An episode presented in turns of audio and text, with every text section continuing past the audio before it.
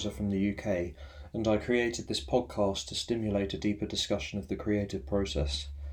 I have a PhD in music theory from Columbia University in New York, and I've taught composition at the University of Cambridge. And one thing I've learnt over the years is that when it comes to being creative, technical knowledge is not enough. When we're being creative, we are using our minds in a different way, and it's that different way of using our mind that I'm interested in exploring. A few weeks ago, I made an episode about writing uncomfortable lyrics. In that, I described a process which involved focusing on a thought or emotion that was uncomfortable, and then using that as a springboard for creative ideas. What I didn't discuss was how I locate those thoughts and emotions in the first place. I was thinking about this yesterday, and for me, there is a physical component to all this. And that's because I tend to find that negative emotions are often accompanied by physical sensations in the body. I first noticed this when I was 13. Um, someone annoyed me at school and I felt a throbbing pain in my left hand. And I'm left handed, so I wondered at the time if my body was kind of getting ready to fight that person. And as I've got older, I've noticed more sensations, um, more around my chest and navel um, and it's a sort of feeling of pressure that I tend to associate with anxiety. So, when it comes to connecting with negative emotions in order to write a song, my first port of call is my body. First, I locate the physical feeling, then, I identify the emotion that goes with it, and from there, I figure out what thoughts it is I'm having that might be causing those feelings and emotions. What got me thinking about this was that yesterday was the first day in a while where I felt like I've had the time to work more slowly. Um, this caused a change in my working process as I felt I could spend longer being mindful of any emotions uh, that might be used as a basis for a song. But what occurred to me was that when seeking these emotions, I've always assumed that the emotion should be a negative one. More often than not, my songs have been inspired by negative emotions that I bring out and amplify in my music. And being committed to creativity and trying something new, I wondered could I do the same with positive emotions? Now, contrary to what people sometimes think when they hear my songs, I don't um, consider myself depressed, even though many of my songs deal with negative emotions. Nevertheless, I do find that some negative thoughts and emotions are always present in my psyche. There's simply always something to be anxious, annoyed, or sad about. And at any time, I can feel that in my body if I focus on it. So, what I'm wondering is is the same true for positive emotions? Firstly, is there always a positive emotion somewhere in my psyche? And secondly, is there a corresponding physical sensation that I can use to locate it? Um, if anxiety is for me associated with a tightness in the chest, I would say I haven't found anything as easily identifiable for a positive emotion. And this raises an interesting question. Um, would a positive emotion have its own unique location, or would the positive emotion simply be the opposite of a negative one? I'm not sure, but based on my very brief recent introspections, I'm inclined to guess the latter, although of course it's perfectly possible that there are some positive emotions that are simply a release of negativity, and others that are, shall we say, standalone positive emotions in their own right. In the past day or so, I've tried a couple of things to try and get better in touch with my positive emotions. One involved thinking of people who I'm looking forward to seeing in the near future. The other involved listing some positive emotions and sort of looking out for them in my mind to see if they're there. These included feelings of tenderness, gratitude, what I'll call positive nostalgia, um, appreciation of beauty in nature, and humour. Um, without necessarily achieving it, what I sense my body yearning for is what I would describe as a lightness. The exact words that come to mind are lightness of being, which I've definitely plagiarised from somewhere because that's not a turn of phrase I would normally use. Uh, so I probably read it long ago in something related to mindfulness, but I can't remember exactly where. Um, anyway, these yearn this yearning for lightness seems to me like the opposite of the low level anxiety induced tightness that for me is the prime indicator of negativity.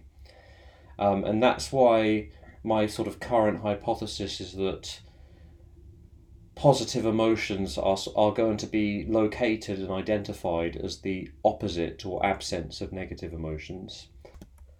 It's striking to me how, despite considering myself a reasonably happy person, there is still a stark imbalance between negativity and positivity. It seems to me that while negative emotions are always there and easy to identify, um, it seems harder to think that there's always some positive feeling I could learn to connect with. And our language seems to reflect this. We have the concept of a nagging doubt, um, but it's surely much rarer to experience, say, a nagging sense of hope, for example.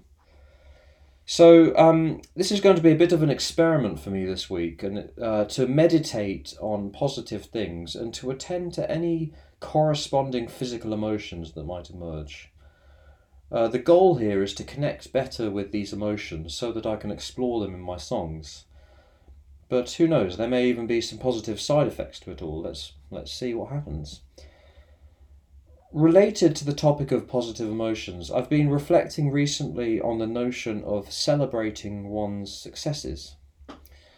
Uh, there is a common notion that in order to sustain motivation over the long run, one needs to make time to acknowledge how far one has already journeyed. To look back and appreciate the hard work that has already been done, perhaps with a sense of pride and satisfaction.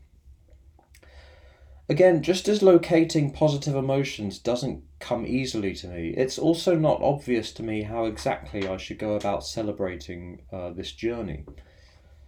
I think there are actually two notions here getting bundled together one is the notion that acknowledgement of hard work is itself beneficial. The other, less obvious one, is that the activity of celebrating one's successes is an excuse for relaxation. Personally, I've noticed recently how much I crave relaxing activities, and when I think how I might celebrate a spell of hard work, the things that come to mind are all things that encourage me to basically relish in my instinctive laziness. This could take the form of TV watching, alcohol drinking, binge eating, uh, carefree socializing, a nice walk in nature, just anything that seems to promote relaxation. So clearly, I've inherited the idea that downtime is something that must be earned, and it is earned through hard work. On the surface, this seems quite healthy, though I sense that bundled in there could be the belief that I'm not supposed to enjoy myself when I'm actually working, and that if I should be working more than relaxing, then by extension, I should not be enjoying my life most of the time. So that's obviously not great for motivation. So that'll be something I'll be pay, paying attention to now that I've noticed it. But to get back to the idea of celebrating success, I do wonder what further benefit could it hold beyond simply providing an excuse to party. My suspicion is that by acknowledging our own hard work, we can change our self identity for the better. When we pursue a goal, we're striving to accomplish something that we haven't yet accomplished. And if it's a good goal, it's probably something that we're not 100% confident we are necessarily capable of achieving. A good goal is one that stretches you. It sets you the challenge of reaching for something that, on past evidence, you're not necessarily capable of reaching. For example, for me at the start of the year, I had a theory that it should be possible to write and record one song per week. However, I had not done that before, so I lacked substantial evidence that I could pull it off. Now, having gone over three months of doing this, I can reflect on this achievement and I can incorporate this newfound capability into my identity. It's I essentially become someone who knows that this is something they can do.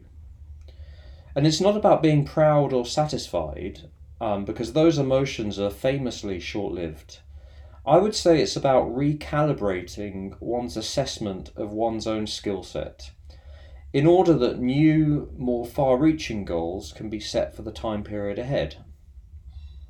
So perhaps the word celebrate isn't the most useful. Um, I think maybe a more useful word is acknowledgement. Acknowledging, firstly, the effect of um, sustained work over a period of time, and secondly, acknowledging the changes that that work has had on one's life. Um, I quite enjoy thinking of life activities in terms of vague percentages. Uh, for example, I think of healthy, enjoyable relationships as, say, 80% fun, low level, silly chit chat, and, say, 20% deeper conversations. You need and want to have deeper conversations to have a rich relationship, but if you skew it too far that way, then they can become draining, for example. Similarly, I like to think of work time as divided into periods of activity and periods of refle- reflection and planning, rumination, whatever. Um, I'm pretty sure that to grow, to learn, and to move forward, the scales need to be highly in favour of activity, maybe 80 to 90%. But there also needs to be some percentage left over for reflection. You don't necessarily want to reflect too much, um, or more precisely, if you find yourself reflecting for long periods, perhaps that's a sign you're not taking enough action. Um, but some reflection is essential. Uh, this probably involves small periods in the day, slightly longer durations, say at the end of each week, with a longer, heartier reflection at, say, the end of each month or every few months. Perhaps in a future episode we can get more precise about how to schedule these reflections. It seems to me like an interesting topic to explore more. Um, but uh, I think that'll do for now. So thank you very much for listening and have a good week.